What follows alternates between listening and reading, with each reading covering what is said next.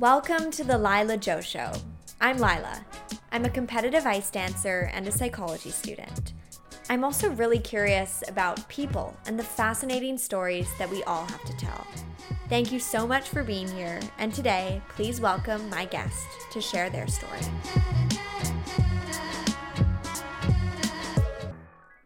Today's storyteller is Mikaël Kingsbury. Mick is the most dominant male mogul skier in history. He is the twenty eighteen Olympic champion, the six-time world champion, nine-time World Cup tour champion, and he's built up quite the collection of Crystal Globes, eighteen and counting. Mick is a trailblazer, a record breaker, an unstoppable force in the sport of skiing, but he's also the guy who's having the most fun out there. So today, please welcome to the Lila Joe Show, Mikaël Kingsbury. Mick, welcome to the show. Thank you. I'm so happy you're here. Like I told you before, it's my first in-person interview in two years. That's awesome. So great experience. Yeah. And I think you're going to like this because we met in the gym. Yeah.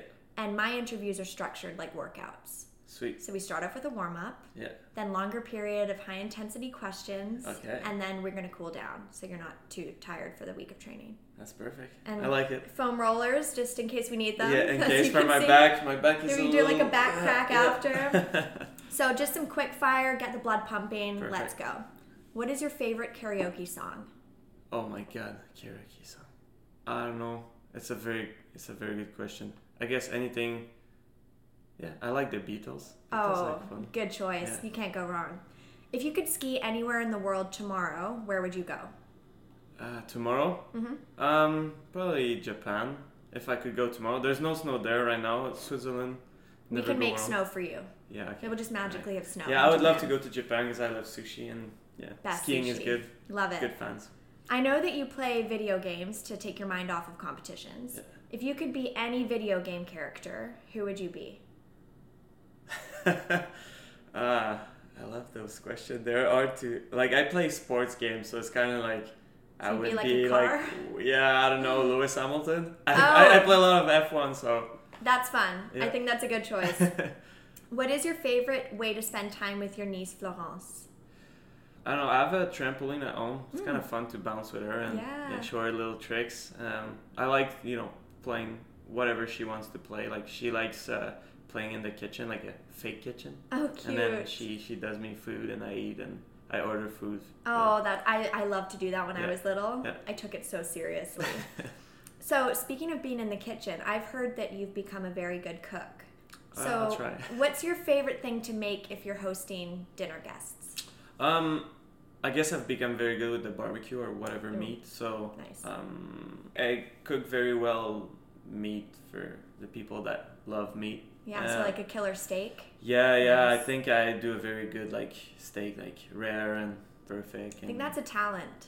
Yeah, maybe it's a talent. Well, I feel the people say I cook very well, so I mean, I don't know. I cook the way I like it, and uh, yeah. Otherwise, I make a pretty good spaghetti, and Ooh. I just try to do like uh, I'm getting more and more uh, experience in the kitchen, so yeah. So you listen to everything from classical music to Metallica when you're yeah. preparing for yeah. an event. If you had to compare your skiing style to a song or a musician's work, who would you choose? Wow, that's a very good... I should have prepped you with that one. Huh? Yeah, yeah, that's a very good one. I mean, yeah, I like listening to, you know, classical music. It depends on my mood. Mm-hmm. Um, I'm very of a mood guy, and sometimes I need something to, like, wake me up or boost mm-hmm. me, and, like, I like Metallica. I, I think I listen to everything, every type of whatever music. If it's good in my ear and it helps my mood, yeah. then I like it. So I don't know. I would be if I'm in classic music. I like uh, Mozart. Um, and you ski like Mozart? Do you think? Well, I mean, he's probably the best pianist of all time. So so that I that's mean, I mean, I, it's it would be awesome to be able to ski like he was playing. But there there's not one song that represents me because every event is different right. and my mood is different. So I'm like a lot of stuff. A lot of type so of you're music. a big playlist. I'm a, I have a big like if you songs. change song in my phone, it's kind of weird. You go like from a classical music to like heavy metal to like whatever Drake, Travis Scott. Love it. Goes. And then everything. And then it goes for like yeah whatever uh, a song like whatever, Taylor Swift. I'm... Okay, love story or yeah. something. Okay, so our warm-up's done. How do you feel? I feel warm. You're ready to go. Yeah, yeah. Okay. So I'm going to start with your childhood because I love to take it back to understand your foundation and kind of why you are the way that you are. So you started skiing when you were four yeah. from a family of skiers. What is one of your favorite memories with your mom in the long car rides to ski in Quebec City? Uh, favorite memories? I don't know. I, th- I think it was just fun. Like, she used to come and get me at school, and like the van was all packed with ski gear, and we would just leave and listen to music. And Taylor Swift. Yeah, yeah. I think Taylor true. Swift wasn't around back in the days, but uh, I don't know what we were listening to. Maybe the Backstreet Boys or something. Love that. It. I don't know. um, yeah, I was pretty young. It was no, just very fun to drive with the family. Like, I had my little sister and my older brother. Mm-hmm.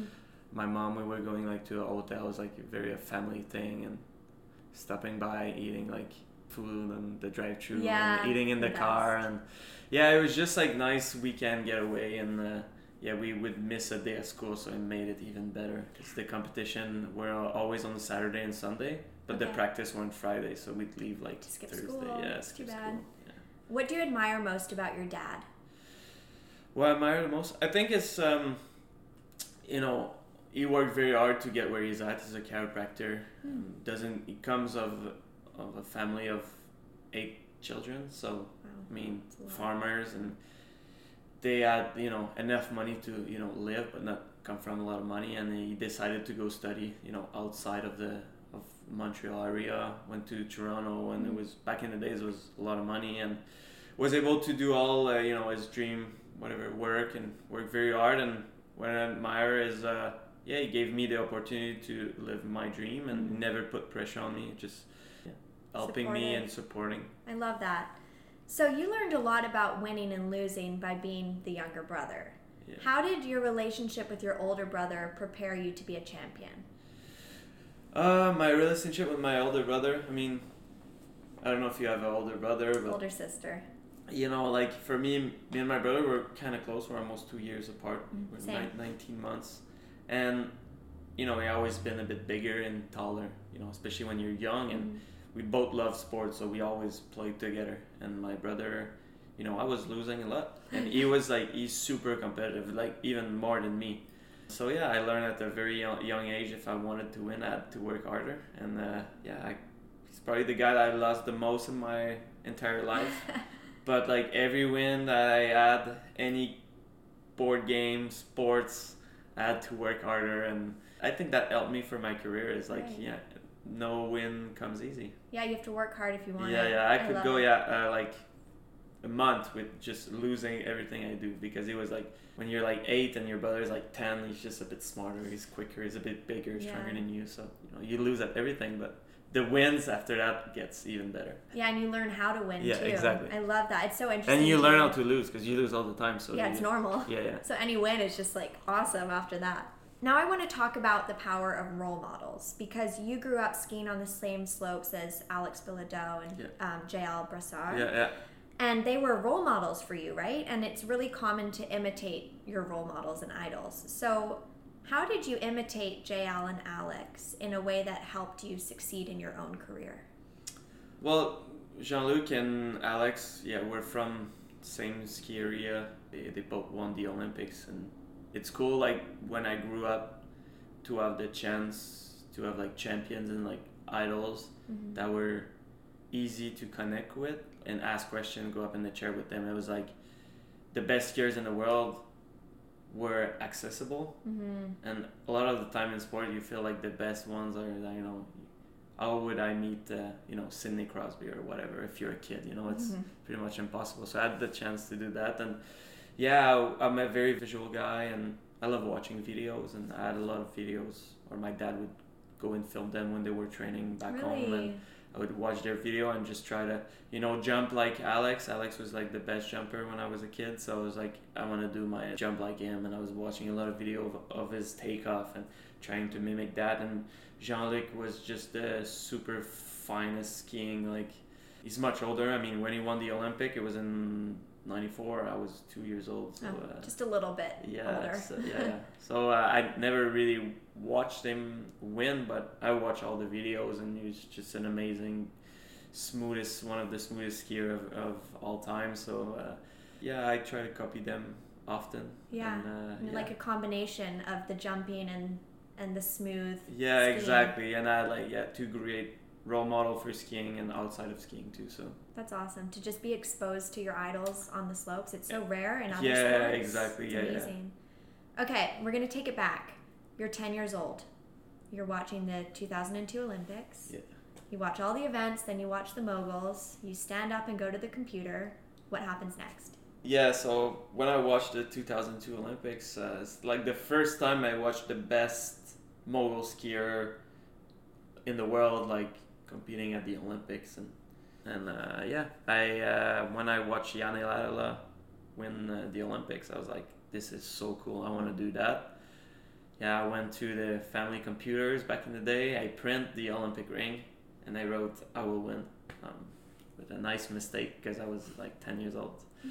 No one asked me or told me to do that. I put it just above my bed, so I was like, yeah, when I'm gonna go to bed and when I'm gonna wake up, you know, I'm gonna, that's the thing I'm gonna see, and I'm gonna work hard to do it. It's kind of crazy that a little ten years old did that, and uh, yeah, yeah, the dream really started from there, and yeah, I had the dream uh, every night of, you know, when I was a kid, I could look at it, and it's still at my parents' place. It's still there. I, mean, I love it. Yeah, that's so cool. That's crazy. Like you said, that a ten-year-old had the initiative to do that, and why do you think you were able to make such a confident statement at ten years old? I don't know, I was the kind of kid, like, I was always hearing, like, my friends or other skiers that well, one day I want to ski in the World Cup or go to the Olympics, and I thought it was, yeah, it's big achievement if you make that, but for me it was just, I wanted to win the Olympics. I saw myself not skiing World Cups, but, like, having the yellow bib of, like, World Cup leader, winning medals, having tri- Crystal Globe, not just one, like, a few, and uh, mm. yeah, I just I always been like that. It's like when I was a kid, I was playing baseball, and I saw myself not only playing, also I was like, I'm gonna be the best baseball player, you know, in the league, and I just always, you know, been kind of like that in my head, because I always saw myself like, what's the top you can reach? I wanna, yeah. you know, I wanna be that guy, and not, I don't want just to show up, even though showing up is a huge achievement, but mm-hmm. I think it, I never said it loud when I was a kid, but in my head I was like, this is what I want to do. I want to win. Right. I think, why not? And yeah. I think it's common for ten-year-olds to watch the Olympics and think, I want to go, I want to be there, and it's fun to say and to fantasize about. Mm-hmm. But what about you was different in the way that you could stay committed to a single dream and work for it as your plan A, B, and C in life? Yeah. That was the only plan, I guess. Yeah. That the plan A was the plan that I was gonna do, and I was gonna make it work at some point. You know, you never know. You you have some doubts, and you know it's not easy. My career wasn't like easy. Like ah, it's just like straight to the top. I mean, it can look like that if you look at the results, but it's been a fun ride. I you know that's the thing I love the most to do is ski, and mm. so for me it's easy to wake up in the morning, and over the years I started to enjoy like the process of going to the gym and see the change and seeing my skiing and working with all the team people, um, my my um, mental trainer, and trying to find ways so I can be more consistent, better and better, and right. and uh, yeah, I always stayed committed. So that's why when I won the Olympic, it was just like the feeling is like indescribable, because I've dreamt of that day like so many times. Yeah. That when it was happening, it was like, okay, it's real. Like I. I did it, but like, I was almost like, am I dreaming?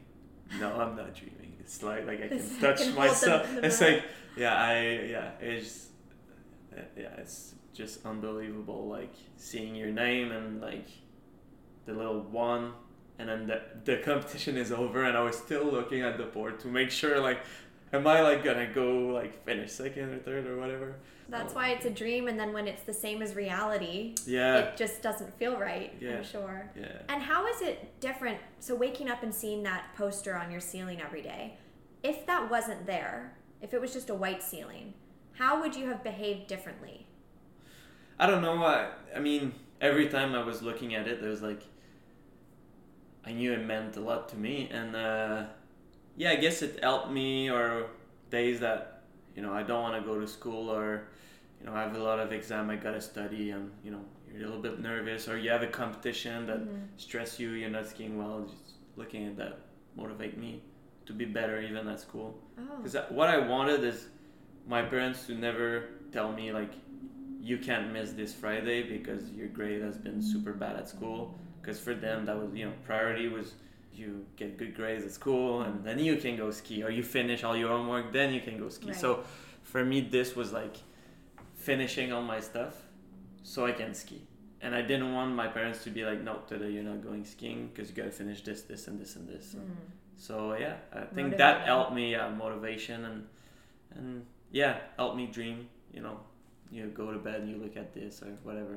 Yeah, it's like um, a lot of kids my age when we were young, it's like a, I nailed in my head what I wanted to do in the future. And my plan was like, this is what I want to do. And you add friends like, yeah, I want to play hockey, then maybe be like a, a police or, or a, a firefighter. And then maybe I'm going to be a, you know, I don't know, a dentist or this. And, and then they, they, they kind of figure it out like, whatever, at twenty-five, and that's okay. But like, I think for me, yeah, it, it was kind of cool that I had, like, already knew what I wanted to do. And I think that helped, not having other distractions. Yeah, single focus. Yeah. That's great. So before you could make it to the games, you launched into the World Cup circuit, which gave you a lot of experience. And I'd love to talk about your first World Cup in two thousand ten. And it was a disappointment, but yeah. instead of crying in your hotel room, you used your athlete's pass to watch the event from the top instead of with the audience yeah, yeah. down below. So what did you see up there that changed your approach to competition and helped you dominate moving forwards? Yeah, that was probably my, yeah, how do you say that? Like the unlock moment of my career. Yeah. Like the... The, the it, pivot? It, yeah, the pivot point where it kind of shook me to the next level. I was already pretty good at, you know, mogul skiing, like to make it to the World Cup at seventeen, not many athletes do that, especially in when you're Canadian. We have probably the strongest team in the world, especially back then. Mm-hmm. And it was right before the twenty ten Olympics, so it's pretty special to get there. And my chance to qualify for Vancouver Olympic were there, but they were like super tiny. And I always believe you give me a little crack of chance, I always gonna believe until the end that I can make it. So I was like, yeah, I can. Yeah, there's a possibility. So, but I need to like, I need to send and, you know, do a statement at my first World Cup. But maybe I got too excited because it was like first competition with like actual like big cameras and T V and, you know, the big thing. Yeah. And for me, I think at that moment I didn't know how to react. I remember being in the Stargate and pretty much looking at the camera and being like, wow, this is cool. But um, yeah, I think it wasn't the yeah the right way to, to compete. So yeah, I crashed both days. Okay. And the second day when I crashed, I was like, I have an athlete pass, so I can go to the top of the course. That's the first time in my life I have the opportunity to, to go there and watch all the best skiers in the world are doing, how they are warming up, like, prior to their run, what are they doing? And yeah, I decided instead of watching the event and watching the show from the bottom, like the crowd and everyone, I went to the top and yeah, took a chair and watched like my idols and the, the best skiers, like how they were doing. And yeah, I understood some stuff that I was not doing. Like one of my favorite skier was Australian, Dale Begg-Smith, and um, he was the Olympic champion of two thousand six. And the guy was just so much aware of the competition. Okay. And it's not for everyone to do that. I mean, and for me, it worked because it's kind of like the way I like to do it. And that's what I copied the most out of him and brought it to my competition mm. in the future. Is the guy, we have like T Vs at the top, and he was watching the others, not like watching if they were doing bad or great, but he, he was watching like the, the tricky part of the course. And he's kind of looking like, okay, he did a mistake there, so the course has definitely changed. And the way he was talking, I could see with his coach was just, the guy was just so aware of the time and the score, and wow. he knew what to do when he was in the Stargate. Instead mm-hmm. of other athletes, I see they were listening to their music, they were doing a very good warm up, and then they were getting in the gate and they were like executing the plan. But what I like about Dale is he won that day, because if he was just not aware of the competition, he, w- he wouldn't win, because th- there was a guy that skied super fast, so Dale just went even faster. And yeah, I think that's what I used after watching that event from the top. And when I went to, got dropped to the NorAm Tour, which is, uh, yeah. The, is that the, the next event? Yeah, no, the NorAm Tour is the, the, the tour under World Cup. Okay. So I didn't go to the next event because my results were not good enough. Oh, okay, I see. Yeah, so I got like dropped down.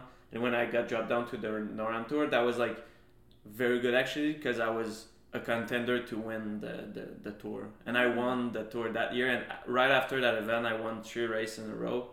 Pretty much podium every event on the NorAm Tour. And then I got called back up for finishing the season in World Cup. Nice. And it was like kind of like the best...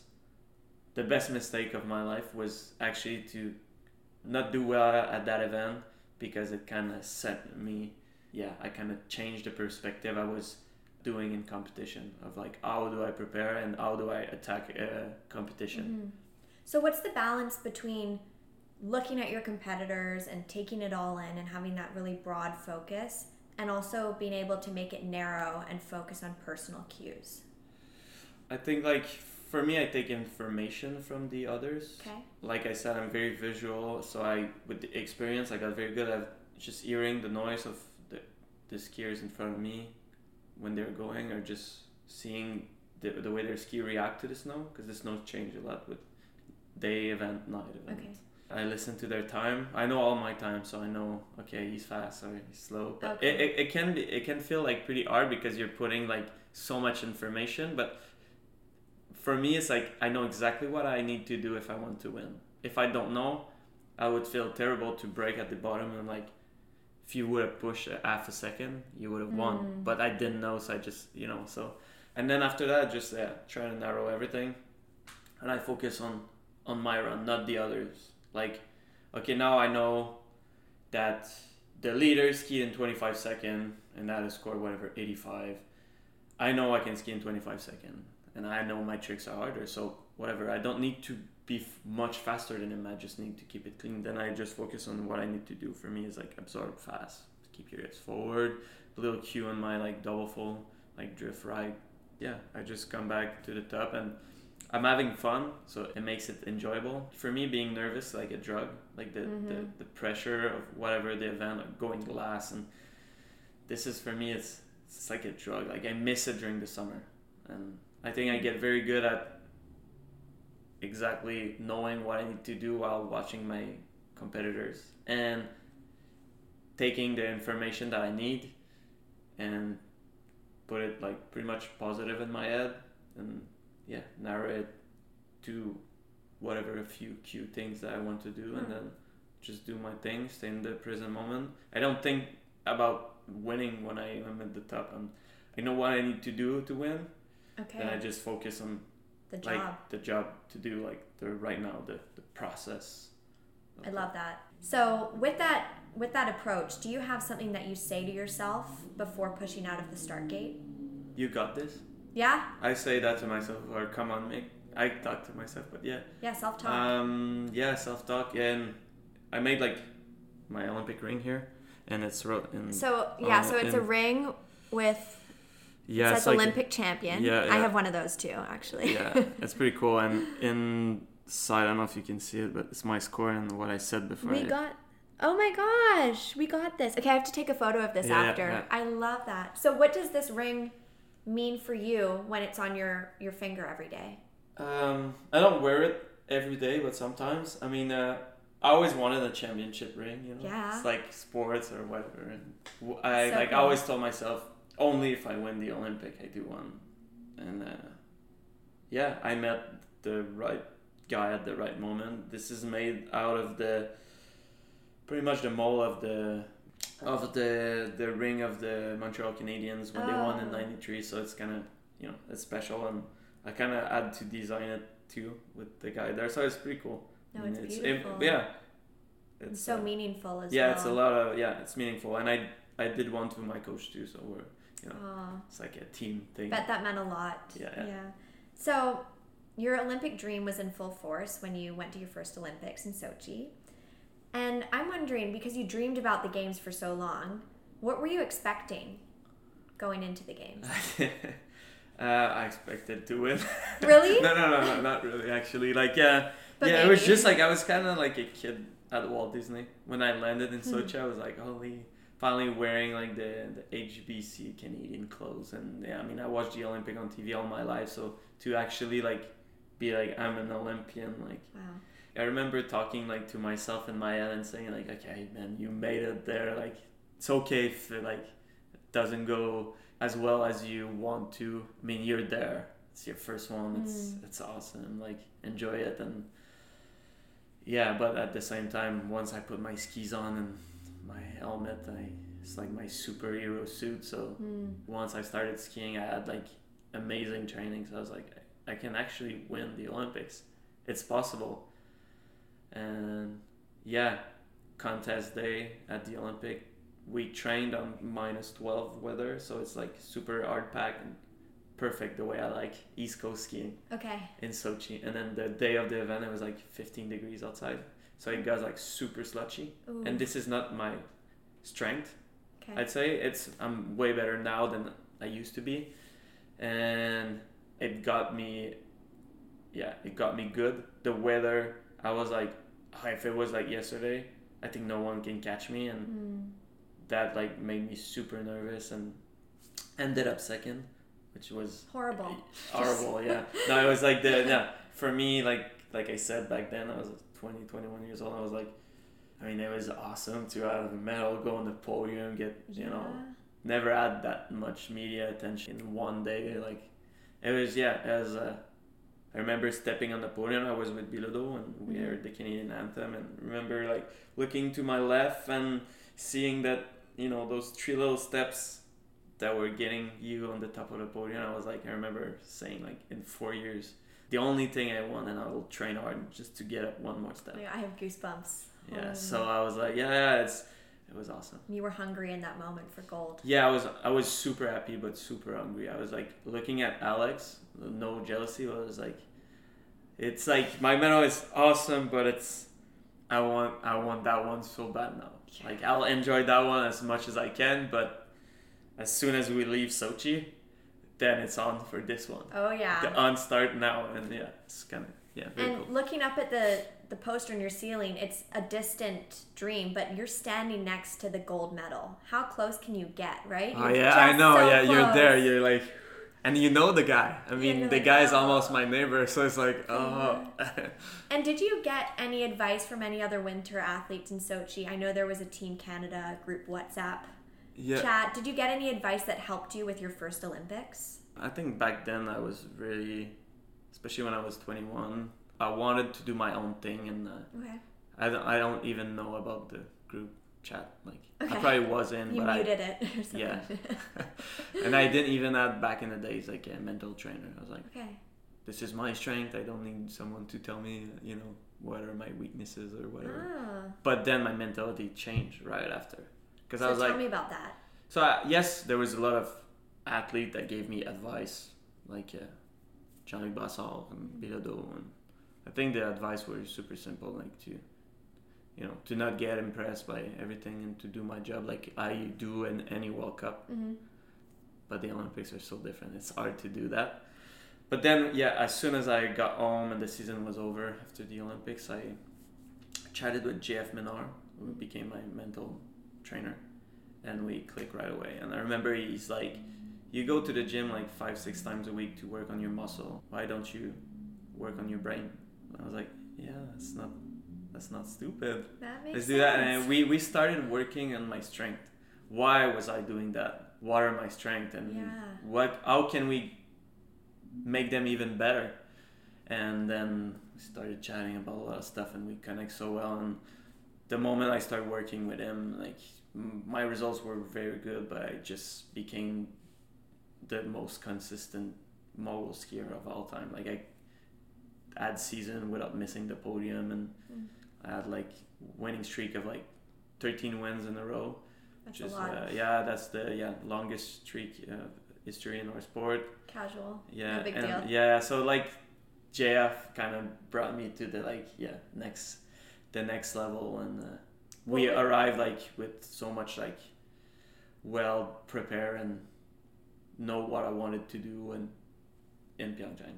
Okay. So what was the difference in your mindset that allowed you to have that streak? I think is uh, just knowing what I was going through and working on like uh, my breathing, understanding when I'm nervous, and um, having a routine. Okay.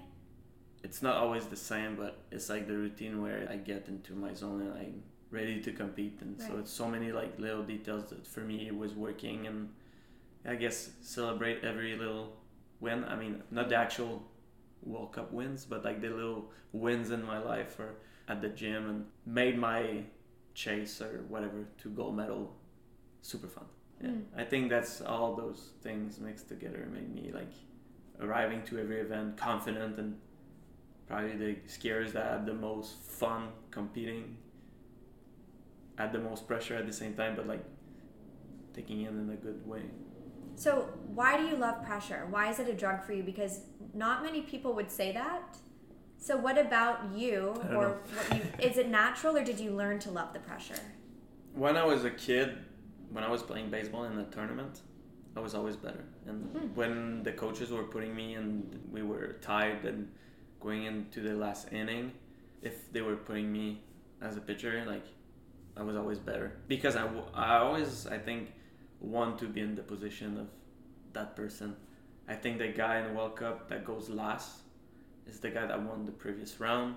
Mm, I think okay. it's it's just cool. You decide, like, you know, you're the last guy to go. It's like you make the calls. You make the call at the end. I think it's just there's a lot of pressure going in that position, but it's it's yeah. the position I always wanted to be in. So I know it's weird. It's like the pressure is, if it's too much, I don't like it, obviously. But I like my own pressure that I put on myself. I mean, it's not pressure like someone is gonna die or whatever, and mm-hmm. I need to do that. But Yikes. you know, you know, it's it's like I, I like being, you know, one of the favorites and delivering what it matters. And right. Yeah, it's. I think this is cool. Like for our sport, it's so much like there's so much off training, and our competition run is twenty-five seconds. Like the Olympics was twenty-four seconds. I mean, you work so hard for twenty-four seconds. It's not a and lot of time. Yeah, so it's a sport where you don't have a second chance. Like, you miss your round, you're out. You're, you're not going to the next round. So it's a lot of, yeah, performance on demand. And that's what I love about my sport. And we have just one event. That one event, and then those twenty-four seconds, if you mess up, you're out. Like, see you in four years, twenty-four seconds. So I, that's why I love my sport. That's why everyone can... F- look super nervous at the top of a mogul run, because there's so much to play in in that moment, and that's that's why I love it. Well, I've never seen someone smile so much and get so excited talking about pressure. Yeah. So I can see that's what makes you so great at what you do, is you're like, game on, challenge accepted, let's yeah. go do it. Yeah, and yeah, and it's fun, you know, not fun, but like everyone, I we're all human, and at the Olympics or whatever big event, everyone is nervous, and right. that's I love that. We're all nervous. We're all in the same together. boat, but who's gonna like be able to handle it the better? It's probably gonna do the the winner. Yeah, the best. Yeah, it's easy. You're listening to the Lila Joe Show. So there was definitely a lot of pressure heading into your second Olympics, because you were leading the World Cup circuit for the last four years, breaking every record to be broken, and one thing was missing: an Olympic gold. Yeah. And in the media, they were saying, oh, you know, he doesn't want to be the guy that wins everything but the Olympics. Yeah. Was this a narrative that was in your head going into the games? Yeah. Uh, I heard the, like, my interviews were always about that. You just want to punch so, the guy. yeah, yeah. So the, yeah. I mean, I kind of created that, so that was okay, because it's a good problem. If mm-hmm. they say that, it's not fun. You don't want to be the guy that chokes also. Yeah. That was the thing. The thing I was... scaring me the most was to let down everyone that worked so hard to get me there. And mm. I know it's not the way I should see it, but I felt like that if I was like not delivering for my team, for the sponsors of my team, that my I carried the team on my shoulder. But yeah, there was just a lot of pressure, and I I had the prior fourteen events before Pyeongchang, I won thirteen out of them. That's a lot. Yeah, so it's like I felt like my gold medal to win and mine to lose. Okay. I was so shocked, but the way we arrived at the game, I was peaking. It was like everything was perfect. Everything came together. But it was just a lot of question about, yeah, if you don't win, what will happen? How will you react if you finish second again? It's like, okay, yeah. And I did my interviews and everything went well. Uh, we had a good strategy, and with my teammates, uh, it was just they were, it was just awesome. I know that your strategy was very thought out and paced because your goal wasn't to win every round, yeah. but to win the last round exactly. and get your gold. So on the chairlift up to the last round, you smack your helmet and yell, "Come on!" Did you know that you were going to win in that moment? You're prepared. I don't know how you got all that, but I'm that's very, very, very good. Thank uh, you. Yeah, yeah. Um, yeah, so the goal wasn't to win every round, and that was start off with J F. We tried to have the, you know, less pressure every round, and for us, how it works, we're twenty guys in final. We all do one round, they take twelve, then we do another round, the twelfth guy, okay. and then they cut it to six, and the six guys, we fight for medals. Okay.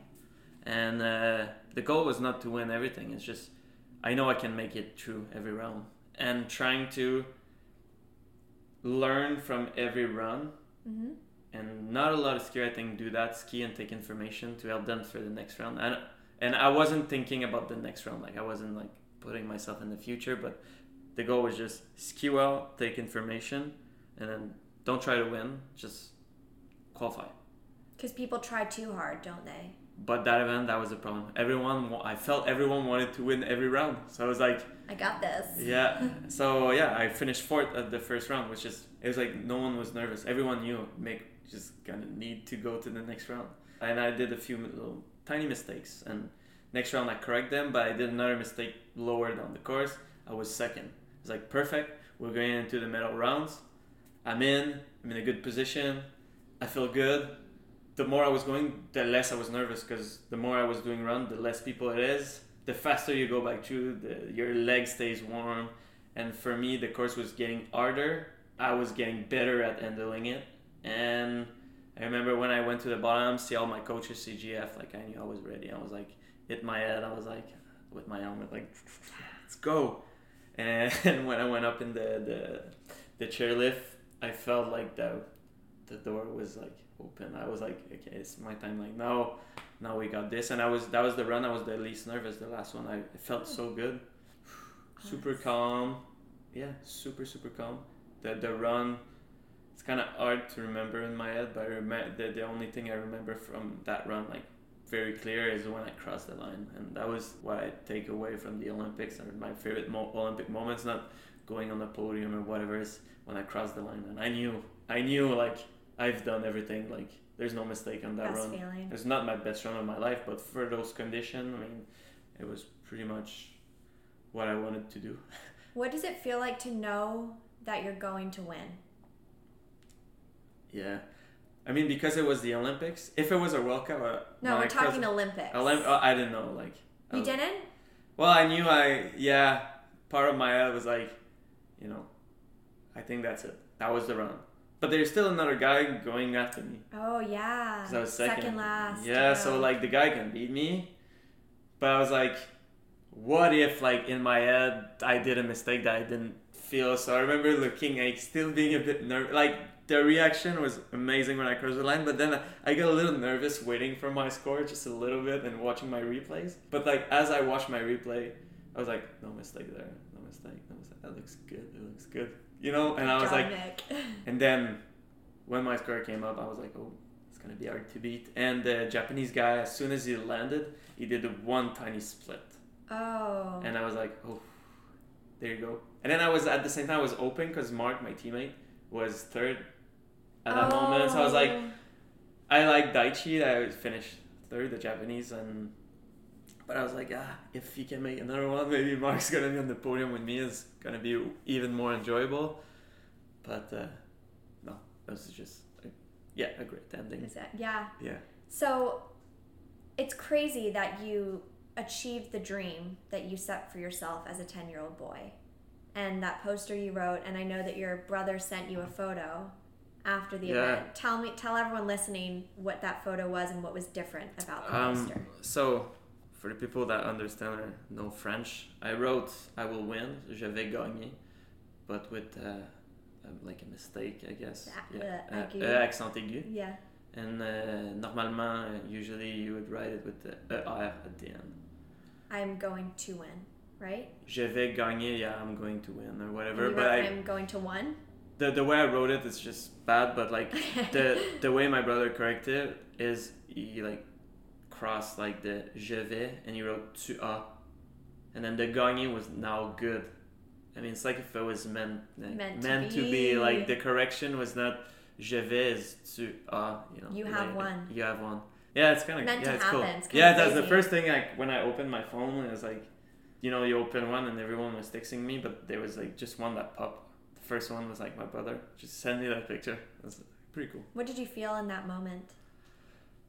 Uh yeah, made me I think I'm not you know usually very emotional, but that for me that was like oh shit, like my parents were there alive, but my my brother has two little girls and uh, yeah my sister was at university back then, so they reserved the bar in Mont-Saint-Sauveur and the mountain I grew up skiing, and we they were like hundreds of people. As uh, yeah, it was very cool. I knew they were there. Uh, everyone is kind of like yeah, that's super uh, super special. Feeling that support yeah. from afar. Yeah, yeah.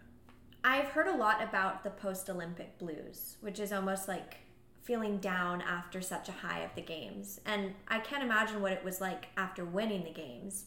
Could you tell me about your experience emotionally afterwards and what you went through in that yeah. time after? I celebrate my gold medal. It was awesome. I think I I needed that. So tell me about that first, because I've heard the parties are pretty crazy. Set the scene. How crazy? Yeah, I mean, it? it was before COVID, so I mean, life was normal. Back in the day. Back in the day, you know? Uh, no, that was fun. We get invited to a lot of places, and we had a few drinks here and there, just a few, and celebrated with my teammates and friends from other country, and went to watch a lot of events. Nice. Cheer uh, fellow Canadians or friends I met along the way that.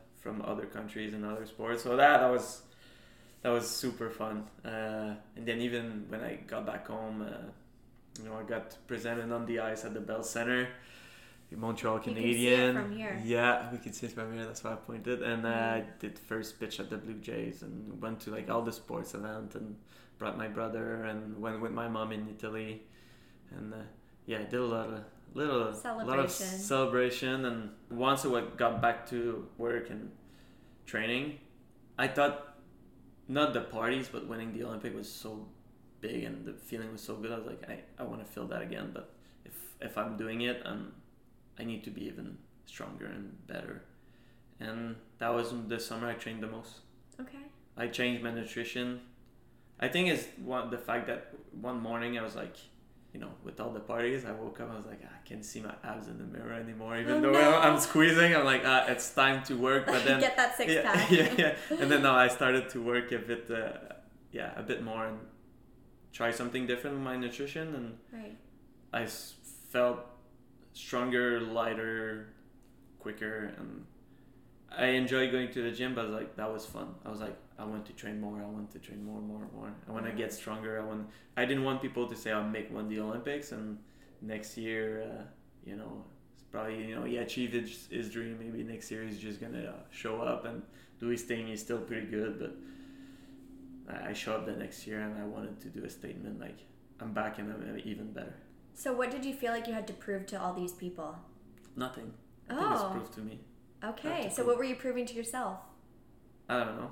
Uh, when you finish a game, a video game, and you pass every bosses, and you're like, it's done. Like I mean, I've, I'm done playing that game, but like, yeah, yeah I want to do it again, but like even better. I know how to do it, and uh, yeah, not not yeah, prove it to myself. And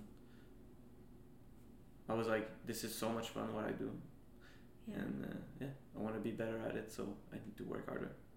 Nice, love the love the mindset. Honestly, it's so inspiring.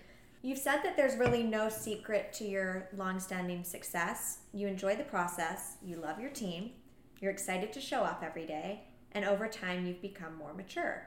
How has maturity brought you an advantage over younger competitors? Uh, like mature? Like mature. The... with age and maybe like your perspective. Yeah. Um, Why is that better than young Mick, for example? Well, young Mick, like to be on snow a lot and do a lot of volume. Because mm-hmm. for me, I build my confidence by doing a lot, a lot, a lot, and lending all my artist trick back to back to back. And I was doing so much volumes, which was good when I was young, but now I know I can do them. I don't need as much volume. I pace myself a bit more. Right. And that helped for my, if I want to ski like longer, like, I mean, there is less impact on my body, even though I'm stronger than I used to be. I, yeah, I just uh, do more quality than quantity. Right. So that's, that's, that's I think the main, one of the main thing. And I take more time to like stretch and eat, eat better, foam roll, all of that. Do like all the things that back in the days I was just wanting to, you know, go in my hotel room and watch movies and play with my teammates. Yeah. Now I take a bit more time to take care of my body, and I sleep earlier than I used to, and I have, yeah, it's just all of that, I think, yeah, maturity. Mm-hmm. Comes with the territory. Yeah, yeah. And I also want to talk about the point that you love the process. Do you think that you could ever be satisfied with just results? Uh, no. No, because back in the days, the results were kind of my motivation. Mm-hmm. I think that's kind of normal. I mean, I was like training hours, I wanted to see results, but on the paper sheet and on, you know, like the result, actual ski results. Now it's more like, where can I bring my sport to and what's my full potential? Mm-hmm. And I feel I haven't reached it. And we're in a sport where, I mean, your sport's kind of like that, but there's no perfection. No. I mean, I love it. There is never going to be a perfect run, and that's why it's so awesome. There's no limits.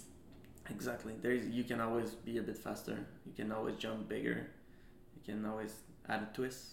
Yeah. Add two more twists and add another flip, and yeah, look better, absorb the bumps better, look smoother. It's just so many things, and it's, there's just so many aspects in my sport, like speed and the technique and the jumping and mm-hmm. all of that. Like, I mean, you you can you don't just work on one thing, and that's what I like. And yeah. Yeah, it's it's interesting because there's the power of having a rival, but you can also be your own exactly. biggest competitor, because I know that you and Alex were the Rafa Nadal and Roger Federer freestyle yeah, skiing. Yeah, kind of, yeah. Different styles, but you meet in the finals. So how did you discover your own inner rival? Yeah, well, I think inner rival, when I compete at my best, mm-hmm. is when I take information from my competitors, but I don't care at all about their score. And if I'm able to beat me, then I'm not very hard to beat. So it's okay. a lot. Okay, a yeah. lot is gonna be me against me. Right. That's and that's one thing that I need to, you know, continue to focus on, because most of the results or whatever, not results, but events that didn't go so well for me, it was always me against me. I shoot myself, you know. A lot of the time I have it dialed down, but I think about something and I make a mistake where I never make a mistake. Mm. You know, like uh, if I think about Lake Placid, the last event I compete there, I was winning the qualification final and I almost killed myself on the third bump because I was thinking about my jump, you know. I mean, every bump counts, even the third one that the judges have hard time to see. I mean, I just like, I was like too much already thinking about the jump, and yeah. I, my ski kind of crossed, and I arrived in the gym like all crooked, and that was just a attention that I had at the right place, because yeah. So I feel like it's a lot of me against me. Hmm. I want to pick up on something you just said. You said every bump counts, and I think this could be a metaphor in a way of like obstacles that you overcome. Yeah. I'm wondering if there's a specific setback that you value the most, almost as if it's a gold medal itself. Yeah, yeah, or yeah, yeah. Like you said, like yeah, yeah I understand. Like, like every bump counts. Yeah. And, and like my career, yeah, every whatever moment counts. Like, well, this past winter, in the end of November last year, I broke two vertebrae in my back. Mm. Um, yeah, not a fun crash. No. Crash on the ice, punch front. I had a moguls like straight in my back, and it, I wasn't doing an art trick. I was doing a back full, which is pretty much routine for me. Okay. And it's a backflip three sixty. Yeah, I can and do I land, that too. I, I land a bit too far and punch front and got a mole on my back, and yeah, went to uh, the hospital there. They tell me, yeah, you have to fracture in your back. You have to go back home. And I was in uh, in Finland, and this is like pretty much my favorite event of the season, the first one also. Oh god. And and we we arrived from the COVID year. I was in the best physical shape of my life because I just train, train, train. You know, we couldn't ski, we couldn't travel. So yeah, that was pretty uh, pretty rough for me, like to fly back home and miss the first three events in Europe. And uh, and yeah, watch it on T V back home. Uh, that was a bit rough because that was the first event I was missing in one hundred nine starts in a row that I didn't miss for anything. Oh so, wow. Like, yeah, it was like ten years of not missing a race. To like missing one, but yeah, that was uh, yeah, that was not fun, especially because my back was hurting. And I bet. But for me, the it was the most painful was not able to compete or watching it on T V, and but yeah, it was kind of tough. Like the first morning, I was not able to make myself a coffee when I was jet lagged because I was not able to lift my arm high enough to reach the coffee mug. I was like, oh my god, um, am I gonna do be able like in six weeks to be back on my skis like the doctor said, and eight weeks to be back slowly in the moguls, oh and then gosh. compete. And you couldn't even make a coffee. Yeah, it was too painful. So what's your relationship like with self-doubt? In that moment you were wondering if you'd ever get back. Yeah. How do you deal in those moments when you're doubting yourself? Yeah, you, you I had a lot of like question in my head, like was the run I did before the last time I was going to be able to ski as hard as this?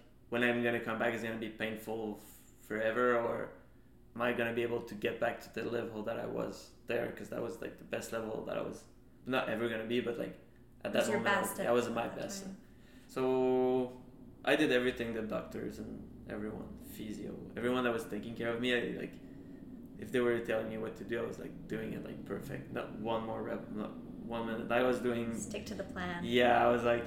You you tell me I can go on the stationary bike, I go, but like the first thing I do in the morning is like, okay, I go, and then I, and then skiing didn't push so much, but I felt okay with skiing. It was a little painful when I was pushing, but I felt okay to come back. And there was an event in the States in Salt Lake City, World Cup. It's the hardest course in the world, and mm-hmm.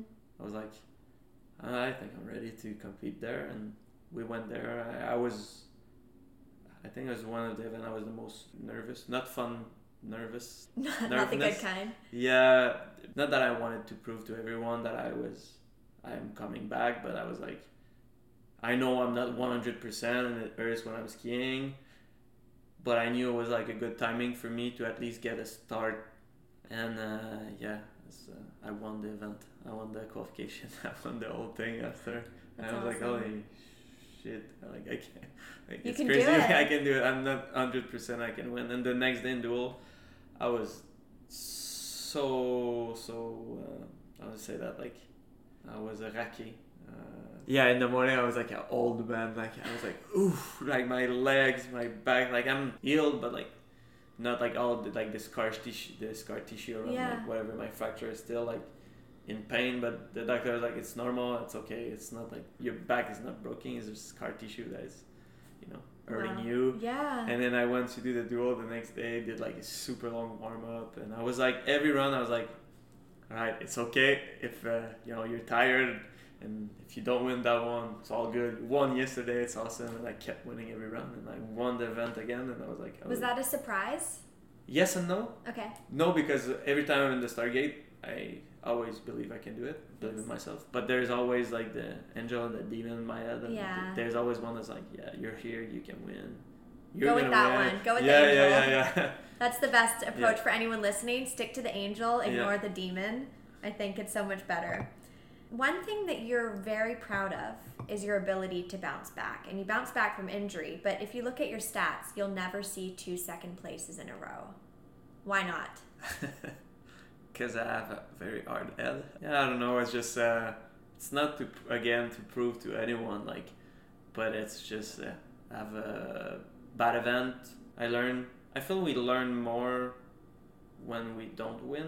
I mean, I try to learn from my wins, but when you have like an event that doesn't go as well, I feel I sit down a bit more, chat with my coach, what didn't, didn't go as well. And I am very good at erasing what happened and then okay, we need to be better at this and this and this. And then I get even more motivated yeah. to win. And yeah, it's like a Michael Jordan yeah. mentality of like, if I see someone else win, it motivates me.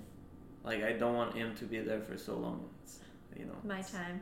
My yeah. Yeah. I'll be back next week. Like, yeah, enjoy yeah. it for now.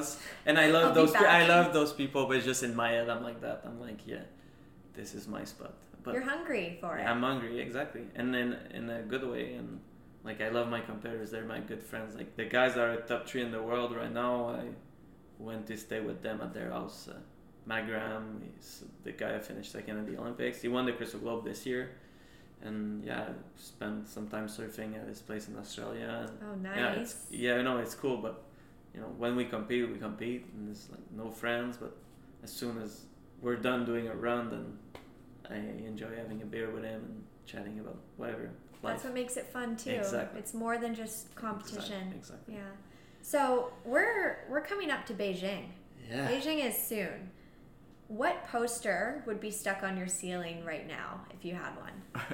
Like, what's motivating you and getting you out of bed right now? Uh, I think we know the answer. Let's do it again. Yeah. And this is another thing the media is probably going to talk about yeah. is the record of having two Olympic medals, Olympic yeah. gold medals. What do you feel when I say this? I think some people or media, they think I need that. Because Bilodeau has won two, and I don't have two, and then if I don't do it two, I don't have all the records, and I don't care. I mean, I'm Olympic champion. I'll be Olympic champion for the rest of my life. So I'm going there. It's gonna be the most fun Olympic one because it's the first one, then the second one, a lot of pressure, then this one. I already have two medals. I know how to enjoy, handle the pressure. I want to win. Yes. Is that my priority? No, I just want to ski at my best and, That's your priority. and have fun. And have fun, but enjoy the process of skiing the Olympics. Okay. A bit more than... Because I know when I ski and I have fun, I'm much better. I want to win, yes, but I'll, I know I'll have less pressure.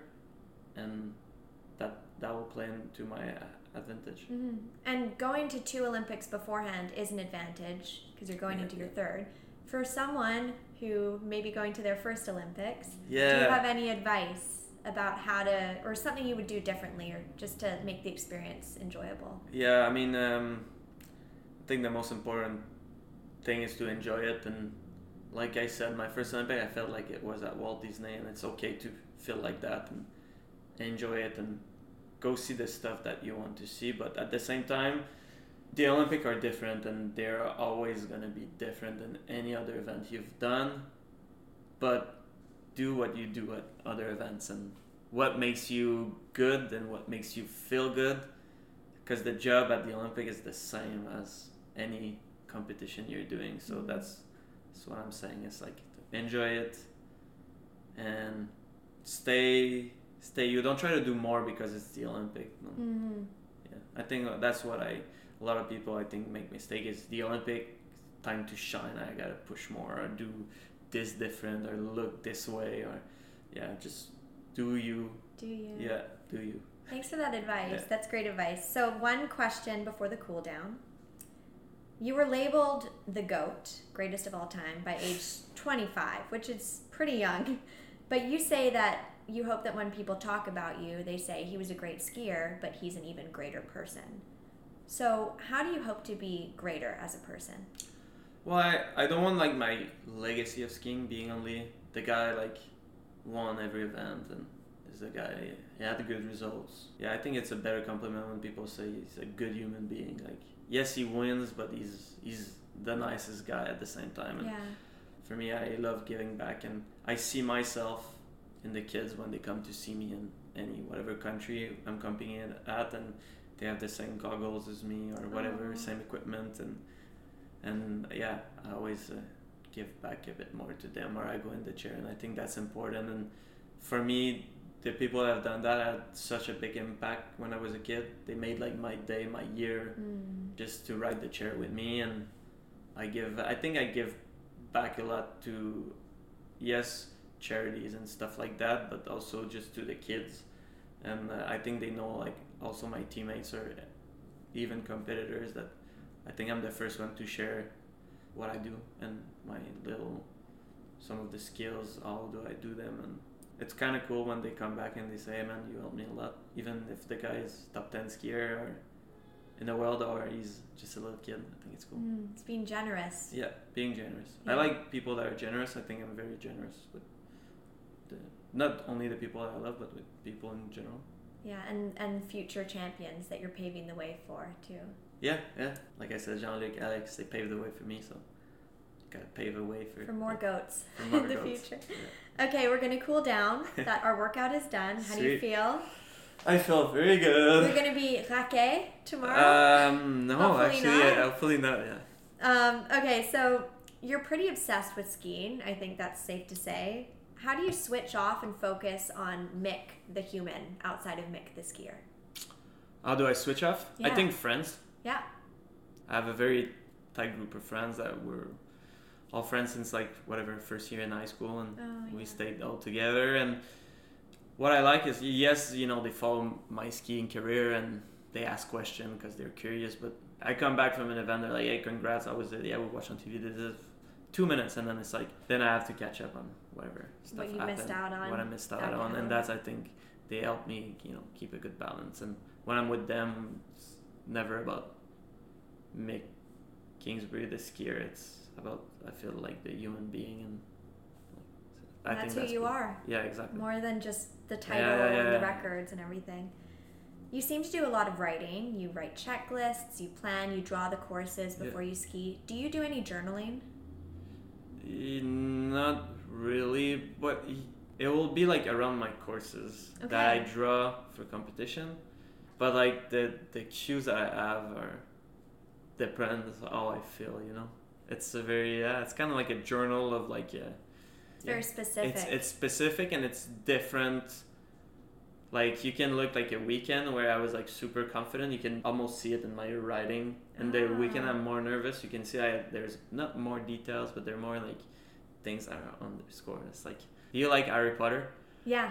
Yeah, I feel like my book is like the Half-Blood Prince book, you know. Uh, don't put twelve, whatever. It's like thirteen. It's like yeah. yeah it's cool. Oh, it's, it's like a cool. recipe almost too. Yeah, yeah, yeah. It's cool. I love that. I might try it because I want to get into journaling. Yeah. But maybe I'll draw the ice rink. Yeah, draw the ice rink, and when you're like whatever you're doing, like a spin there or like whatever, you're on one leg very near the wall, and then what do you think at that moment? And That's so what's the for me is those kind of thing, and sometimes I like take another page and I just write like stuff down that helps me or whatever is gonna make me feel good. Sometimes like I listen to a song and there's just a part of the song that's like motivating me, so I just write it down like next to like whatever the course. It's just that's so yeah. cool. Yeah, like, it must be good to look back on that too. Like when you're older, you could show your kids. Yeah, yeah, exactly. That's yeah, awesome. Yeah. Wow. Okay. Yeah, I'm gonna I'm gonna try that. How do you define success? I think success is. Uh, I know it's cliche, but it's like I've been working hard and get reward and yeah, success. It's not only like I think gold medal and winning, winning, winning. It's like success is like being able to beat yourself week in, week out, day in, day out. I mean, mm-hmm. I feel sometimes I have a successful gym session because I squatted my P B and that's a success. Yeah, and small wins. Small wins, and I'm in my car and I'm I'm stoked. I'm happy. And then I play golf and I hit whatever, best shot of my life. I'm like, that's a little success. That's yeah. cool. So I think those little things are cooler than whatever. Success, yes, winning a gold medal in any sport is success. But, I mean, you've done a lot of successful stuff to get there. Yeah. And those little things make you want that one. So right. that's not only success. It's not the only thing that whatever everyone's watching on T V. It's all the little things you've done. Like, every bump counts. Exactly. I, that's the counts. Quote from this. I'm yeah. telling you. I'm going to get a ring with yeah. the quote after. Every bumps count. Yeah. Favorite quote? I think impossible is nothing. Yeah. That's a good one. I like that a lot. And last question. What is your number one book recommendation? Number one book recommendation? I mean, I'm going to be a bit biased, but... Uh, If you want to learn a bit more about sports, uh, my uh, mental trainer wrote a book. It's called uh, L'Olympian Bureau, or in English, I'm not sure exactly what Train it is. Train like an Olympian. Train like I an Olympian. I have it in my room. Sweet. Yeah, I'd say that because uh, I think he mentioned me one once or twice in there, so I think it's good for everyone, even if you're not an athlete. These recommendations will go to good use because I have a tradition on my podcast where I give my guest the book that was recommended by my past guest. So you have one from Whoa. the Olympic ice dance champion in nineteen eighty-four. Her name's Jane Torvill, and so I interviewed her last, and this is her book. It's no called way. Jonathan Livingston Seagull. But this is the crazy thing, because I was reading the back, and it says, let me just find it. It's a story for someone who yearns to fly, and you love to fly. Yeah. You would always find the jumps when you were younger. That's awesome. Maybe that's, uh, yeah. And then this is um, some chocolate from British Columbia, just because I think everyone needs chocolate in their yeah, life. That's awesome. Thank you but so much. Mick, that's awesome. Thank you for being on the show. It was so nice getting to know you a little more. And I mean, I can imagine everyone listening is just so inspired, printing out something to stick on their ceiling. Sweet. And yeah, thank you for being here. Yeah, thank you. Thanks for having me. I'm Lila, and you've been listening to The Lila Joe Show. You can follow the show on Instagram and Twitter. If you haven't yet, head over to Apple Podcast and subscribe, rate, and review this podcast. Join me next time for another episode. Thanks for listening.